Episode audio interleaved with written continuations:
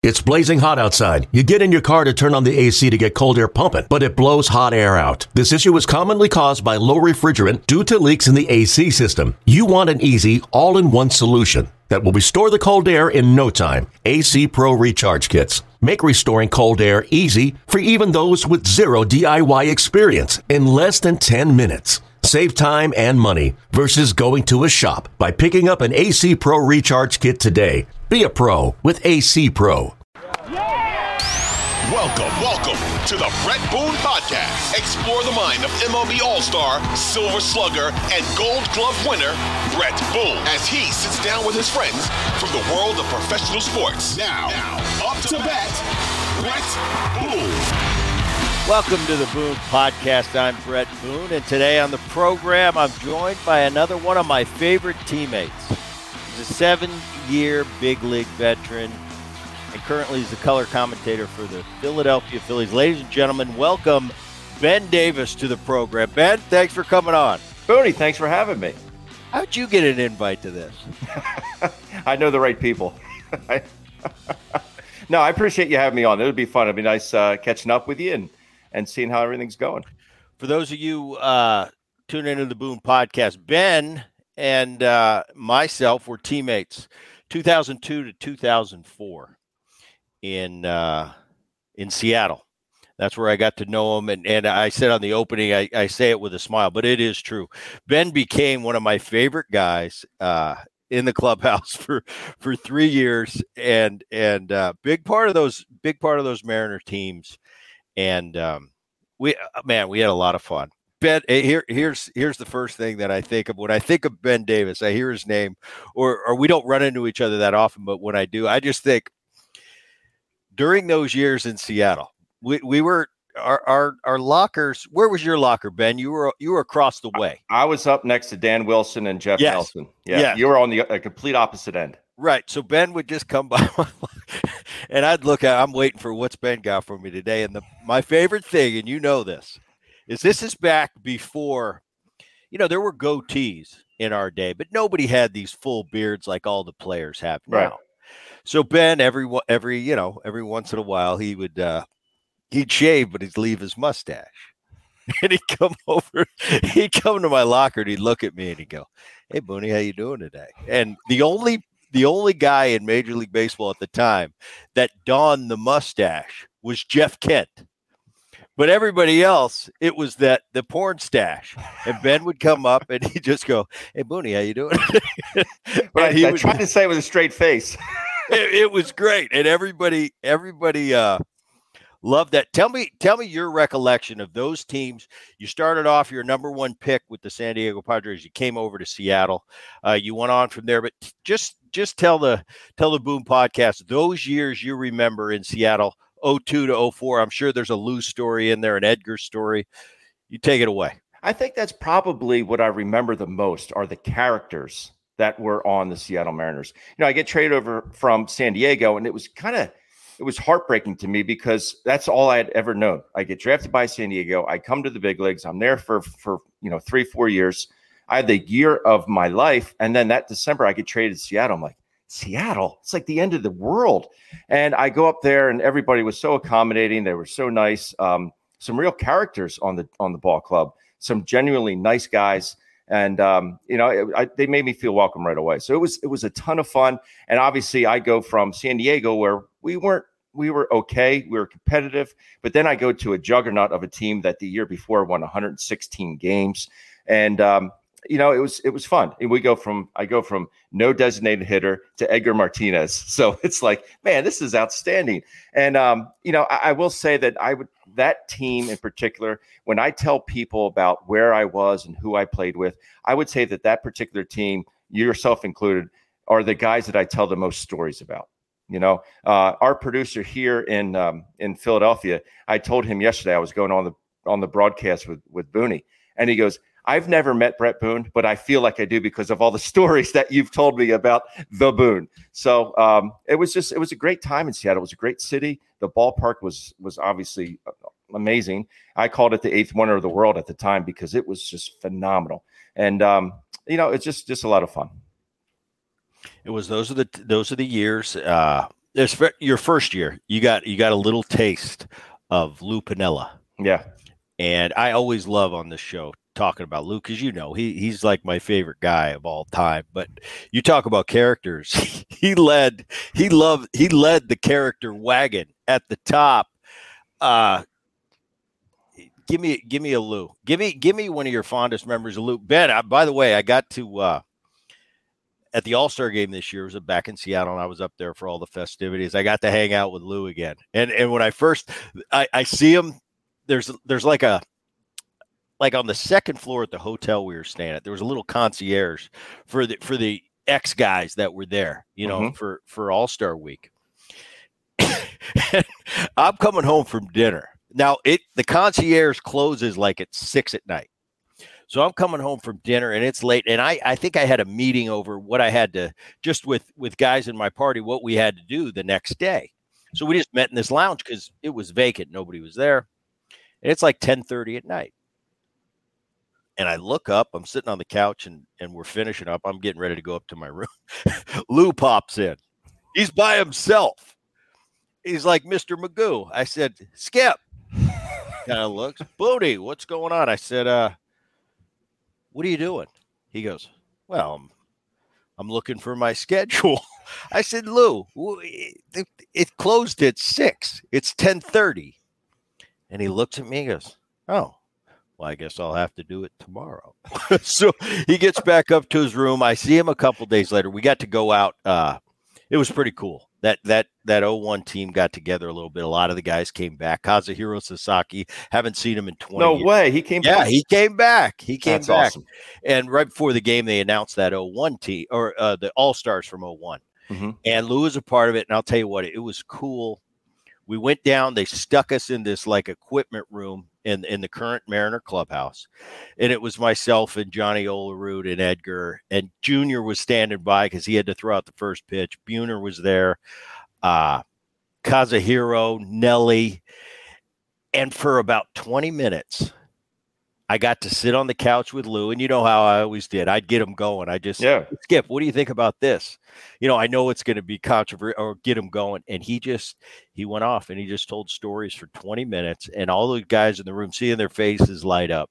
It was like we were back 20 years ago, and it was it was one of the coolest. I I I really I had a great time for four or five days in Seattle. But that one 20 minute segment was pretty pretty darn special being back. Yeah. Your interpretation of Lou. Well, uh, he was he was a lot different. You know, I go from probably the most mild mannered manager Boch. in baseball with Bruce Bochy to Lou Piniella. I mean, complete 180. Uh, I always tell this story. There's two stories I always tell, and one is Jeff Cirillo signs a three year deal with Seattle, Mhm. and if you played the corners for Lou, you had to hit homers. And Jeff Cirillo was a he was a 45 double year guy. And it was the first day of batting practice. And you know how, so for those of those that, that don't know it, I'm sure it's come up before, but yourself and Ichiro would play home run derby pretty much from swing one. And it was like, who could beat who? So they, I don't know why I was in the particular round of spring training, but it was me, you, Cirillo, Ichiro, and I, I forget, I think it was maybe Mike Cameron. So it was like the first round, and Cirillo gets in there. He's peppering balls, left center, right center, left center, right center. And then Ichiro gets in and he starts launch balls. And he goes, Hey, Je- Je- Jeff- Jeffrey, get over here, son. So he goes, he puts his arm around him. He goes, Come watch this Japanese fella. and, and I was like, because you know, Ichiro and yourself, you're just launch balls in batting practice. And it was like, I'm like, this is this guy's first day in spring training. So it was that was the one story I always tell. And the other one I tell is so as you were mentioning the locker. So it was me, Jeff Nelson, John Olerud. And we all know that John Olerud is the nicest human being. He and Dan Wilson, nicest human beings you could ever meet. So it was a Saturday night. Luke comes in and he's and he stands next to Ole and he says, Hey, Big John, I'm going to give you the day off tomorrow, son. And Ole looks at him and he says, But Lou, I was four for four tonight. I'm feeling pretty good. And he goes, I know you were, but what are the odds of you doing that tomorrow? so then he goes down to your locker and he goes, Hey, Bodie, I'm giving you a day off tomorrow. And you said, The hell you are. And he goes, All right, you're in there tomorrow. so that's the way it rolled. Uh, but it, he was he was different, man. Obviously, um, you know, there are times you get thrown out of a ball game and you know, I'd go up and you know take some swings or whatever, and he'd be walking around smoking a cigarette, and I'm like, this guy's heart's to explode. And it was on a daily, it was on a daily basis. I go down to Mac, and you know, John McLaren's the bench coach. Hey, Mac, Skipper doesn't look too good. He goes, oh, he looks like that every day. Don't worry about him. So um, it was just he was he was he was fun to play for, and he kept you on your toes. Uh, but he was he was great. He was absolutely great. How did he look? He looked all right. He looked, yeah, he looked good, and good. and he was, you know, he's getting a little bit older, but we all are. But yeah. he he still had that Lou way about him that, uh, you know, and I won't share it here, but he had a he had a funny line to me. You know what? Maybe I will share it. This Please is, this will be a little controversial, but he uh he said he said he was getting ready to to check in for the night, and he was I forget who he was. Oh oh oh! He goes Booney. They tried to catch me on a hot mic. He was getting interviewed, mm-hmm. and he goes. uh he goes, yeah. He goes, you know, I'm getting a little bit older. He goes, I need my rest. I used to not need my rest, and I was I was doing the interview, and all of a sudden they said, hey Lou, uh, you know, what are you doing these days? He goes, well, and he goes about his day. He goes, and then me and the old lady, we turn in around nine o'clock. He goes, you know, I'm kind of like that, that, that, that Biden guy. and he goes, Booty, I knew they were going to run with that, you know, and make it a political thing. He goes, I'm not really political. He goes, but they did. no, and, and it's just, but I can't do it justice for how he delivered the line. Right. You, you oh, his delivery was outstanding. His you, delivery was prob- outstanding. Yeah, you could imagine. Um, but to, back to the Cirillo thing, you're right. I remember Jeff because Jeff was a teammate of mine at USC. So mm-hmm. I knew Jeff coming in. I was probably the only guy I knew on that team. I mean, he's he hit 300 in the big leagues five right. times. Yeah.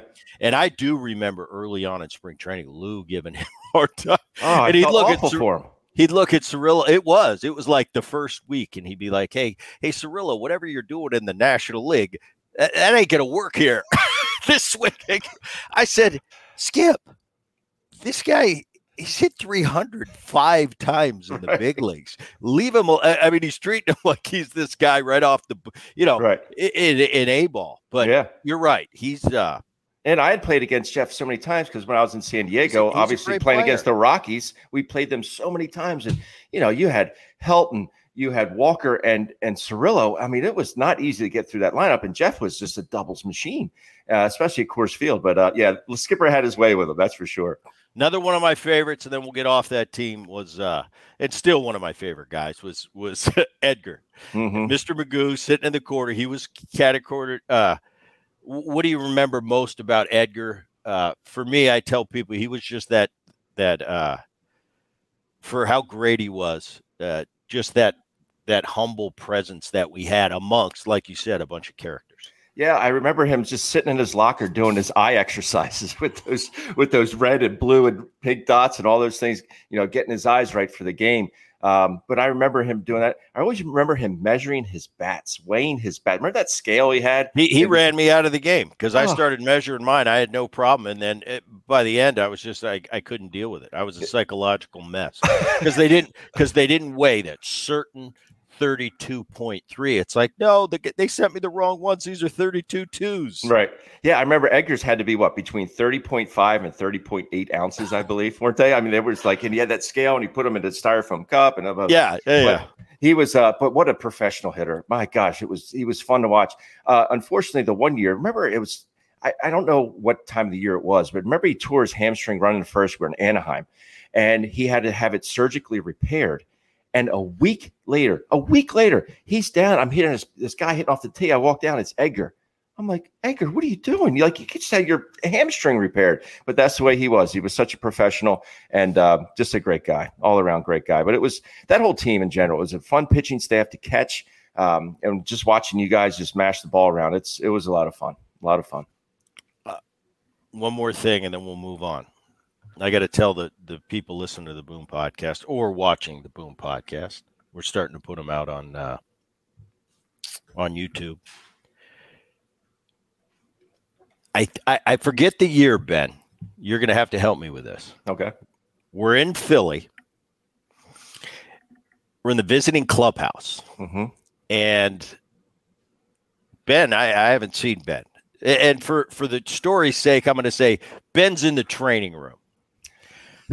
Way to clean it up. But but there's a uh,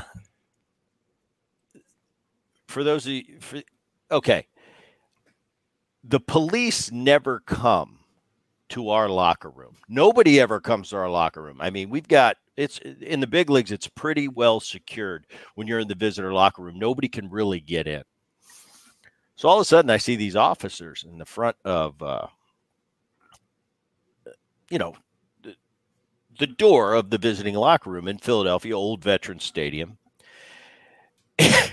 and somebody says, "Hey, Booty, the cops are here. You you want to handle it?" And I, my first thought is, "What's going on here?" I go, "Yeah, officer. What do you need?" Now, as the story goes on, they were the fish and game officers, but they Game look commission. like yeah, right. But they looked like police. My first thought is, "Holy shit." Which one of my teammates, where were they and what did they do wrong last night? Because the cops never come looking. Right. And he looks to me. I said, Yeah, Bret Boone. You know, I shook their hand. I said, Can I help you? He says, Yeah, we're looking for Ben Davis. And I go, What the hell did Ben do last night? and I'm running around and I'm like, Has anyone seen Ben? Yeah, I think he's here. He's thinking, I finally find Ben. And like I said, for story purposes, he's in the training room. I said, Ben. Because I was genuinely worried. I said, "What'd you do last night?" He goes, "Booney, I didn't do anything. I went. I think I uh, stopped by. I got a bite to eat here, and I, I turned it in early last night. I said, Well, cops are out here looking for you. And you kind of look at me like, Cops? I said, Yeah. Well, it's the fishing fishing game. You finish the story. Yeah, so you come in and get me, and I'm thinking because I was staying, I you know I'm from here, from Philadelphia, um, and I was staying at my own house. So I go, you know, I had my my wife dropped me off at at the ballpark, and you know, you come in and say it's the cops. I'm thinking, oh no, someone got in an accident, blah blah blah. I'm like starting to worry. I run out, and there were four of them, and they were remember they're standing there, and the one says, "Mr. Davis, we have a warrant for your arrest." And I'm like, what the hell is this guy talking about? and remember with Arthur Rhodes, he goes, get the hell. He starts screaming at him. And I'm like, I said, can we go outside, please? So we go outside. I said, what is this in reference to? And he said, uh, you have an unpaid uh, fine. So that the winter before, I had, um, I, I got in some trouble with the game commission, and I basically I was trying to cover for my buddy who had committed a, you know, a wrongdoing. So I took the fine. I tried, I lost the fine. I called them numerous times to pay the fine. I never did. So they came in and they said, "We have, you know, we have one hundred and seventy-three dollars and fifty cents for your fine." so I pull out one hundred seventy-five cash. I give it to them. I said, "Keep the change." And I said, "Another thing, if you ever want to come to a big league clubhouse, why don't you call me? I'll let you in." And I was just, I was furious that they used that stage to come Right. in. You know, Right. it was just, it was obnoxious. I mean, they're acting was like it was a murder scene, and it, and it was like No. you didn't pay the full freight for your full freight for your deer tag. right, But exactly. we're going to make this in the middle of a big league clubhouse, you know, with reporters there. yeah. They're all like, what's going on? You know, they're looking Yeah. for a scoop. I'm looking at you. I'm like, Ben doesn't look like he went out last night, and partied. I said, Right. he looks fine. He looks bright eyed. I think he's playing today. And, yeah, uh, it was, it was and, brutal. and it ends up being the like the dumbest thing ever. But Yeah. it was a scary story for me because anytime you know you see cops in a clubhouse, it's like nobody comes in here. This Nobody. must be a real serious, you know. But I remember you coming to get me. I'm like, oh my god, what and I'm like, going I, I got that, I got that panic on my face. Like Ben, what'd you do? right. So but yeah, it was. uh Again, you never know what you're going to see at the ballpark.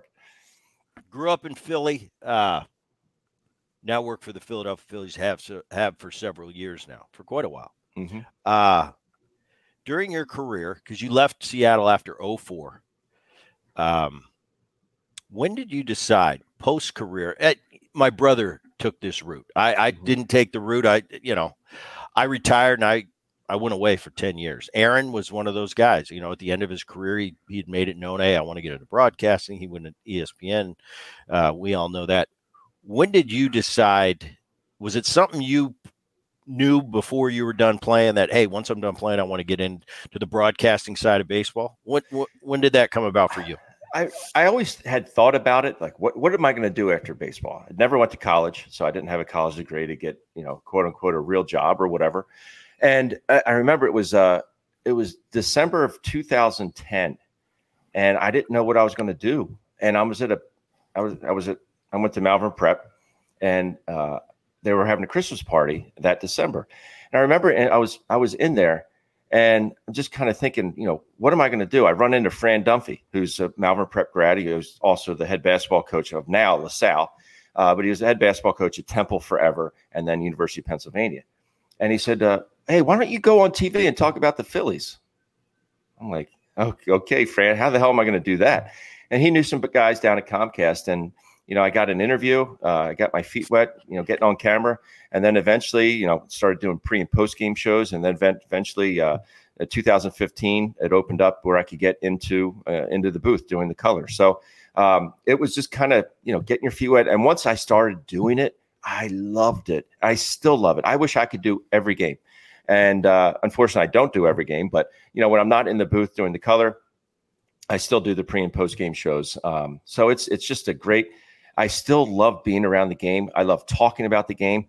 Uh, it, next to playing, I really feel it's the best thing to do because uh, you're still in the clubhouse with the guys talking about the game. You know, throwing things out there but I don't miss the 0 for 4s. So that's what it really is uh, kind of the, the best of both worlds in that scenario in the fact that I can I can still be around it, talk about it. And despite never having played for the Phillies, having grown up here, going to all the games as a kid, I know more about the Phillies than any team I ever played for. So it's it's kind of comes naturally in that aspect, and uh, getting to work with some great guys, it's just a lot of fun you mentioned growing up in Philly. Uh, I grew up in right across the bridge in mm-hmm. New Jersey when Dad was a Philly for all those years. Um, Philly's different. You know, I moved on. I went to Southern California for my high school, college years, and and I'm kind of I'm kind of West Coast guy now. But my childhood was in Philly. It's a different animal, um, and I have nothing but the fondest memories. You know, I, I grew up in Jersey, but yeah, you're kind of Jersey, Philly. I, I yeah. mean, I was a half hour from from the ballpark over the Walt Whitman, um, so I know what that's like. And a part of that I really miss being a Southern California guy because it's different. It's that city growing up there. I mean, you're a Philly fan, but if you're a Philly fan, you have to be a Flyers fan if, and, and, you have to be a Sixers fan, and you definitely have to be an Eagle fan. It's the culture, it's the way it is. I think it's awesome, mm-hmm. especially um, from a you know from a player's perspective. You know, we I played in Seattle, I played in in Cincinnati, San Diego, and I and I loved all those places. But a part of me at, at the end of my career, I, I kind of wanted to play in New York to feel like what that was like, uh, or a Philly, where where it is truly it's a different atmosphere. Those mm-hmm. fans are their own. It, explain to the audience what it's like growing up in Philly and what it means to be a Philly fan. Well, I think first and foremost, we're very passionate about our sports. And you're right, you got to be a four, four for four guy you know, Sixers, Flyers, Eagles, Phillies. And uh, being growing up in this area, I think there's just the, the passion for the sports. Everything, what it's cool about is everything is right there. So you go to South Philly, everything's right there. You got you got the Linc right there where the Eagles play, and then you got the Wells Fargo Center, and then you have Citizens Bank Park, all a stone's throw away from each other. And it's just a, it, the camaraderie with the fans. It's their passion and they come out in droves and they just they love it. They love everything about it. Uh, talk radio here is is you know off the charts. And the the biggest thing about the fans is again the passion but they will love you if you're two things. If you one play hard and two you're accountable. And i think you look at what happened with alec bohm last year in philadelphia. He had three errors in one game and the last one the camera got him saying I hate this bleeping place. Mm-hmm. And he said after the game, he goes, Did I say it? Yeah. Did I mean it? No. And he was accountable. The very next day, he doesn't start the game. He comes up in the eighth inning, now batting Alec Bohm, standing ovation. The fans gave him a standing ovation because he was accountable. He owned up to it. Yeah, I said it. It's just the heat of the battle. I didn't mean it, but yeah, I said it. And that's what the fans like. If you're accountable, you know, look what they did for Trea Turner this year. Since August 4th, he's been the best player in baseball. They gave him a standing ovation. Trea was struggling mightily, hitting 235 at the time. Now he's hitting what, 266 with 26 homers. If you would have told me that would have happened, I'd have say you're full of it.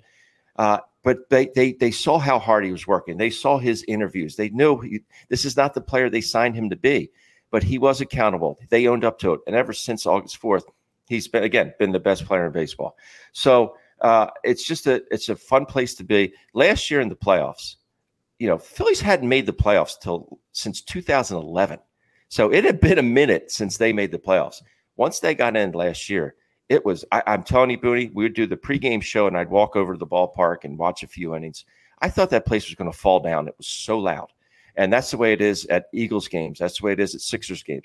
It's just the way it is. It's the the the, the camaraderie of the fan and the fandom. It just it, it means a lot to the city. It's uh, if you're a hard worker, it's a very blue blue collar city. If you work hard, these fans will show up in droves and support the heck out of you.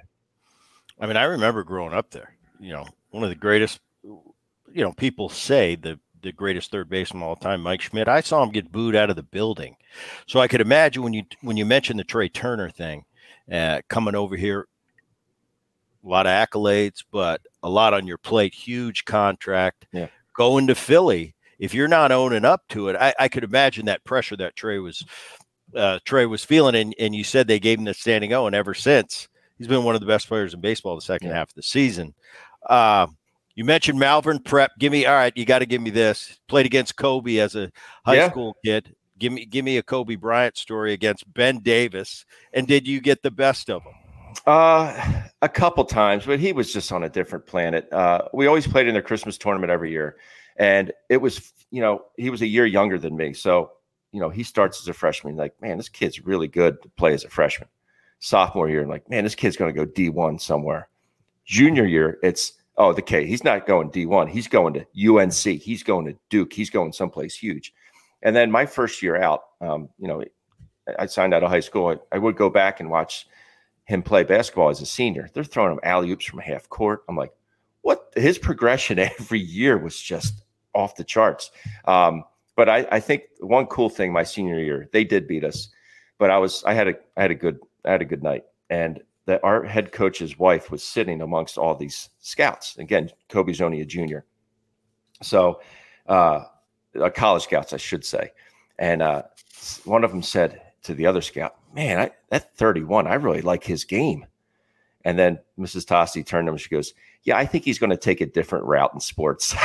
so that made me that made me feel good. You know, I was they're, they're here to see Kobe, but like, hey, look at that 31 man he's at, he's lighting it up so it was uh but he was he was phenomenal obviously and, and, went on to have one of the best nba careers of all time and obviously very unfortunate to what happened um, you know, with him and his daughter, and you know, he's he's missed every day. But um, I we were just there for a volleyball tournament in the in the Kobe Bryant Gymnasium at Lower Merion, and uh, there's a few photos of him. He donated the the gym, and uh, it's it's pretty cool. But again, he was missed, and I tell people I played against him, like, no way, you played against Kobe. I said, oh, for for three years, yeah. So uh, it was fun. It was a lot of fun. In 2015, did, were you on WIP? Uh, to, yeah, I was. And when you when you first started, Ben, did you bring? Were you talking? All right, when you're on WIP and you're just getting started, mm-hmm. are you talking to the audience as a player or as a, a, kid that grew up in Philly? Which which angle are you taking, or is it a combo? I think it's a combo. I think it has to be a combo because a the the the listeners out there are trying to listen to your quote unquote expertise.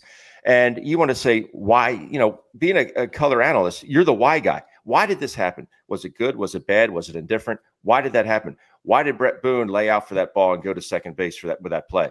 Why he knew the runner was slow he knew he had time so there are the things that you got to throw out there but then you kind of get into it as from a fandom standpoint because yes i did grow up here this is a great place to grow up um, and, you know I, I am a phillies fan i've always been a phillies fan uh, one quick story: my first time in at the playing at the vet with the Padres. You know, remember the, where the bullpens were down the lines at the vet. So I'm warming up the starting pitcher, and this guy, it, it, fans were above you.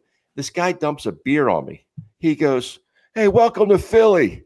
And I look up. I go, "Dude, I'm from here." He goes, "Well, welcome back." so, I tell that story all the time. But you know, Philly fans sometimes they they take it a little too far, but it is what it is. Um, but yeah, I think you have to look at it from that that from that standpoint. Like, yeah, you know, I am a fan, and I do want them to succeed. I want I do want the Eagles to win next Monday night against the Buccaneers, and you know, you you, you want that to happen. But I think there has to be kind of a, a balance in between there. You mentioned that Phillies team. a year ago. Kind of, and, and, you know, Ben, I, I I've thought about this a lot. I've had a lot of guys on on the Boom podcast to talk about playoffs, and it's different than than 15 years ago, let alone 30 years ago, where mm-hmm. Two teams from each league got into the postseason and it was one round of playoffs and it was a World Series. Nowadays, I think it's better for the game from an entertainment standpoint. I think it grows the game to have this many cities involved so deep into the postseason. And now there's 12 spots. I don't think the regular season is as well. I know it's not. The 162 is not as important as it was in 1985, obviously. Right. It's just getting a seat at the table.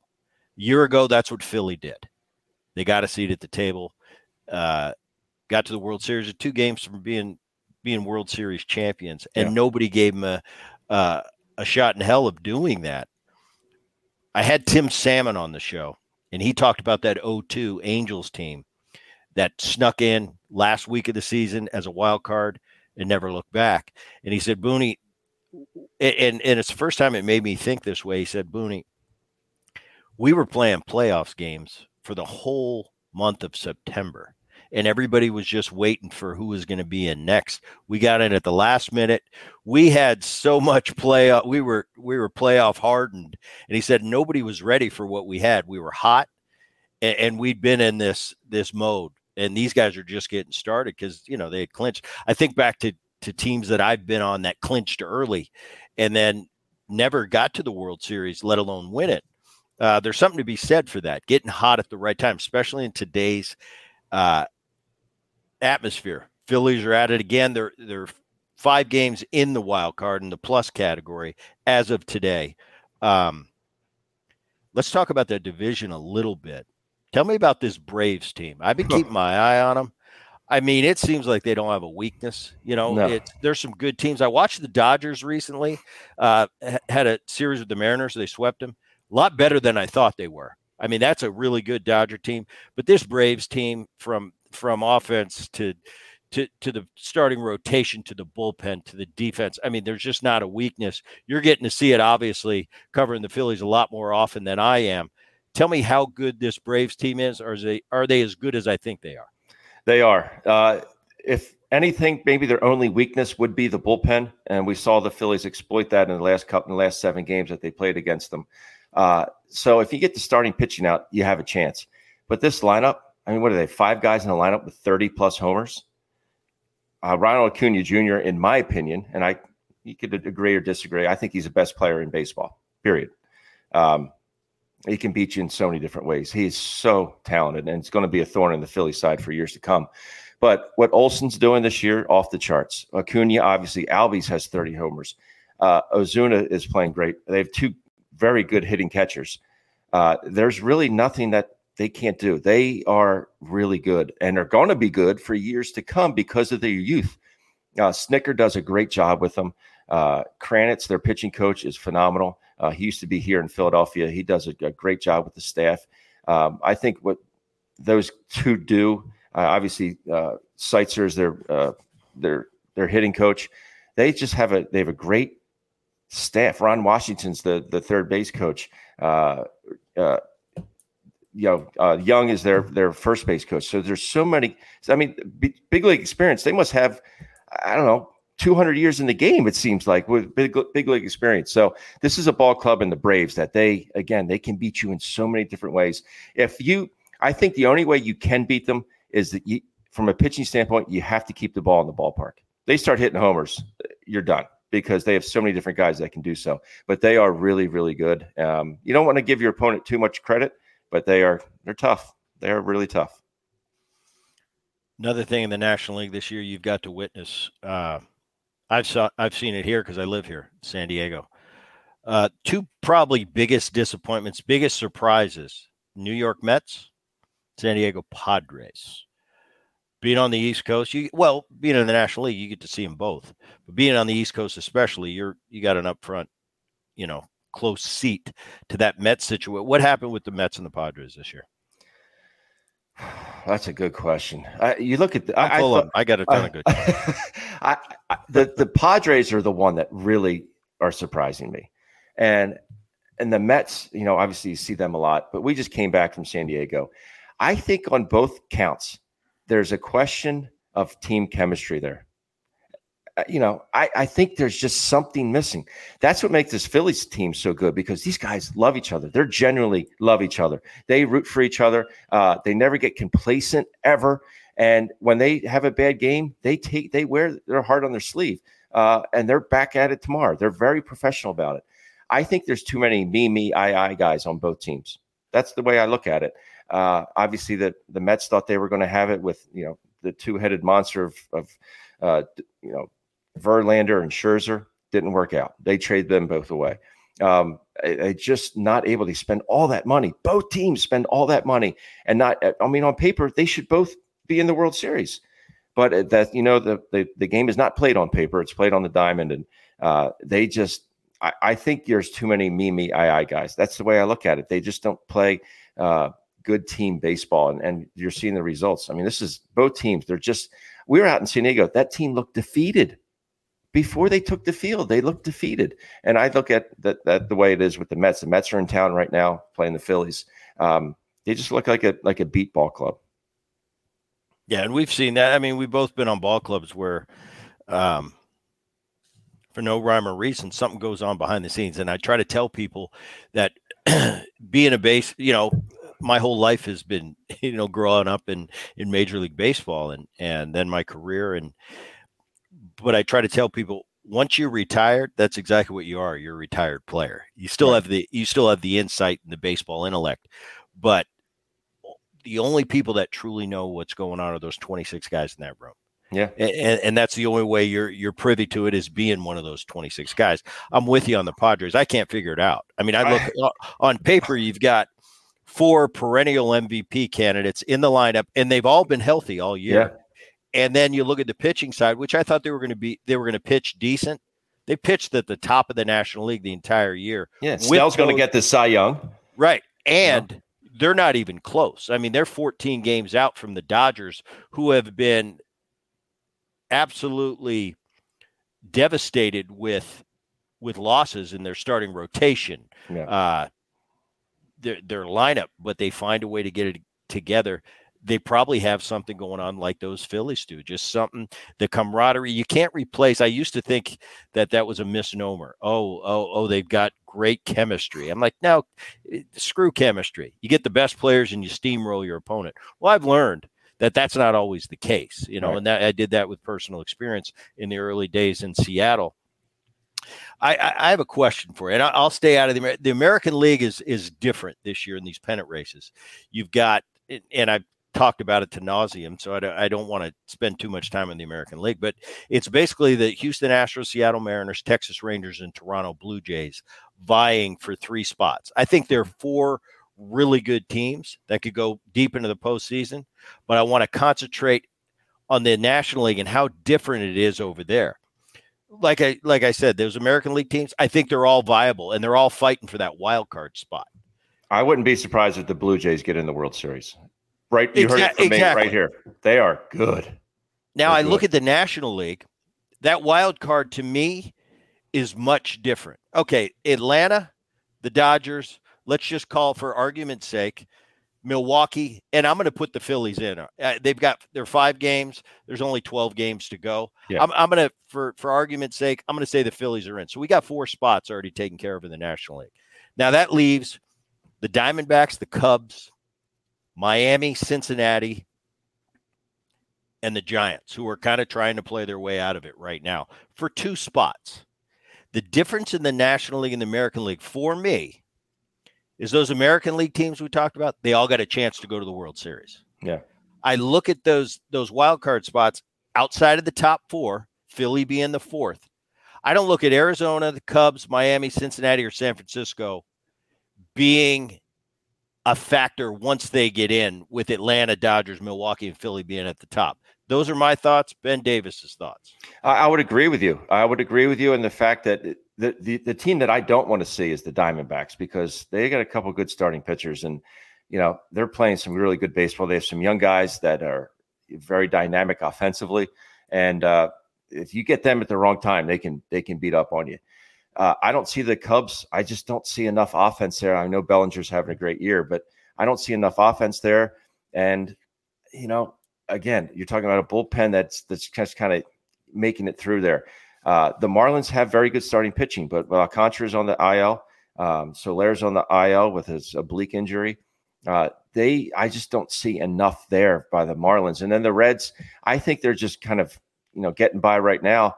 Uh, you know, I root for David Bell, former teammate of yours, obviously in Seattle. Uh, he's doing a great job with them, but I just don't think that they have the, you know, if they were to get in, they're so young. You know, maybe it could go one of two ways for the Reds. One, they're so young they don't know any better, or two, they just don't have that experience that could lead them uh, down the road. But I think that's a very astute observation by you, and the fact that you're right. Those are four American League teams. They definitely could go to the World Series but I don't I don't see that with with regards to the, the ones in the National League. I just don't think there's enough firepower there offensively. Pretty much, you know, with the exception of the Diamondbacks, I do think the Diamondbacks can score some runs, but I just don't think. And starting pitching, uh, which again the Diamondbacks have, but I don't see it out of the other three clubs. I just don't. This Philly team, uh, are they better than they were a year ago? They are, uh, for the simple fact that they have Trea Turner. I mean, he yeah. has and, and Castellanos has had a resurgent year. I mean, Castellanos has 103 RBIs and 28 home runs. I mean, that's if you would have told me he would have that last year, uh, this year, I'd been like, yeah, sign me up right now. They're they are better. The only thing that has concerned me is the starting pitching, other than Zack Wheeler, has really kind of dropped off, and the bullpen, which was been so strong throughout the course of the year, they've kind of tapered off as well. So, uh, if anything, glad to see that they're going through this rough patch right now. Hopefully, they get that out of their system. But this lineup, man, I, you, I said it before. The professionalism of this lineup, it just it just doesn't end. It's just one through nine is just, and the fact that Bryce Harper is playing first base now, that gets Kyle Schwarber off his feet and out of left field. Uh, you know, Kyle Schwarber would be the first one to tell you, yeah, not the best out there in left field, and uh, you know, having Marsh out there in left field, and then Rojas, who is one of the most dynamic center fielders in all of baseball. That makes their defense that much better. So uh, right now they are they're playing pretty good baseball, and and uh, again, a team that can really hit the ball out of the ballpark. Uh, they are better than last year, but the Braves are better than last year. The Dodgers are better than last year. There's a lot of teams that are better, and but just as long as they get in, that's all they're they're rooting for or hoping for right now. And then you never know what could happen in the playoffs. It's like hockey. You know, you get that hot goalie, you can ride them as long as possible. This lineup continues to click. They can be uh, they can be a thorn in someone's side for sure. For the Phillies to say win the pennant, what's the most important thing out of all the elements that go into winning? What's the most important thing you see? X must happen for the Phillies to win the pennant. I think the the starting pitching needs to step up again, with the other exception of Zack Wheeler, who's been great all year. He's had a few clunker, clunkers, but he's been he's been awesome. Uh, we got to see we got to get a better version of Aaron Nola. We have to get a better version of Ranger Suarez, um, and maybe some of these. You know, I, I don't know if Walker Taijuan Walker is going to be in the rotation. I don't know if Michael Lorenzen is going to be in the rotation. I know he threw that no hitter in his second start here in Philly after getting traded uh, from the Tigers, but you know, since then it's kind of been a rough patch for him. So maybe those guys move to the bullpen and, and maybe can eat up two, three innings on a given day. But the starting ro- rotation, I think this club is only going to go as far as the starting rotation is going to take them. Everything we've talked about in the National League, am I missing anything? Am I uh, am I overlooking the Brewers, or, or do they not a factor, or am I oh. overlooking them? Because it seems like year in and year out, the Brewers have nothing that hits you over the head going, this team's great. But it seems like year in and year out, they're going to the postseason. I don't know how Craig Counsell does it. And you look at their lineup, you're like, okay, you know, whatever. But if if you go into a three game series, and we saw it firsthand this year, if you go into a three game series with Burnes, Woodruff, and Peralta, good luck. You know, that's like when we had to face Mulder, Zito, and Hudson when, when we were playing the A's. Like if you got those three guys on a three game series, it was like you're hoping to scratch out a couple hits. Burnes, Woodruff, and Peralta, these guys are nasty. And Burnes, I think, is the best of them, obviously. But my God, I mean, they're they're strike throwers. They fill it up. They have overpowering stuff, and they have the ability to punch your ticket. So, uh, you know, that goes a long way in the playoffs. They are those three are. I I, I would say, you know, again, say what you want, but I'd see that that that threesome is one of the most the, the best three-headed monster in baseball. That's how good these guys are. And again, you don't get to hear a lot about them because they're in Milwaukee. And right. you know, it, it, that's the way it is. But I would not sleep on them. Um, you know, depends on how Yelich's back is flaring up again. Uh, you know who's having a great year is Contreras, their catcher, um, who came over from Atlanta. He's having a great year, but offensively, I just don't know if they have enough there. But pitching wise, they got it. And their bullpen is legit. Obviously, with Devin Williams in the back end of that, their closer, they got some guys that can chuck it out there. And, uh, you know, pitching and defense goes a long way in the playoffs. All right, Ben, I'm going to leave you with one final question. Born, raised in Philly, now a member of the Phillies broadcast. Favorite Philly of all time could be current or past. Can I give you three? Yeah, give me three.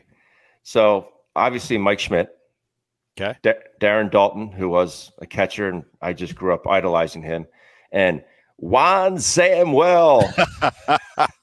Loved Juan Samuel. He was infuriating because he'd strike out four times in a game on sliders in the dirt, and the next game he'd go four for four with two homers, a triple, and stealing bases. He was God, he was so talented. So I would say those three guys were were my guys. Absolutely. All right.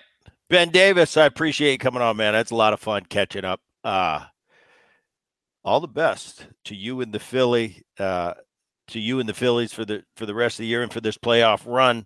Um, keep up the great work, man. And it's always good seeing you. Stay in yeah. contact, Ben Davis. Will do. I, I do. I, I got to say, I do enjoy the text and in-game text that I get from you. Like, why is Booty texting me about this game? Yeah, I'm randomly watching a Philly game. I'm like, oh, there's Ben. I hear him. I hear him in the booth. I'm going to give him an earful. Uh, but, no, I appreciate it. It's, it's uh, it was great catching up with you, and I got to tell you, the salad up top, man, that's solid still. It's still it's still it. rocking, isn't it's it? I still rocking. The thing about it is now I don't even have to. I don't have to put the highlights in. It's like the gray is kind of turning into a little bit of a blonde if you haven't tan. So yeah. I don't even need to put the highlights in anymore. How do you do it, Booney? How do, How do I do it? I don't know. I just keep doing it. All right, for those I appreciate you, it. For those of you listening to the Boom Podcast or watching the Boom Podcast, I appreciate you tuning in. Until next time, we'll see you.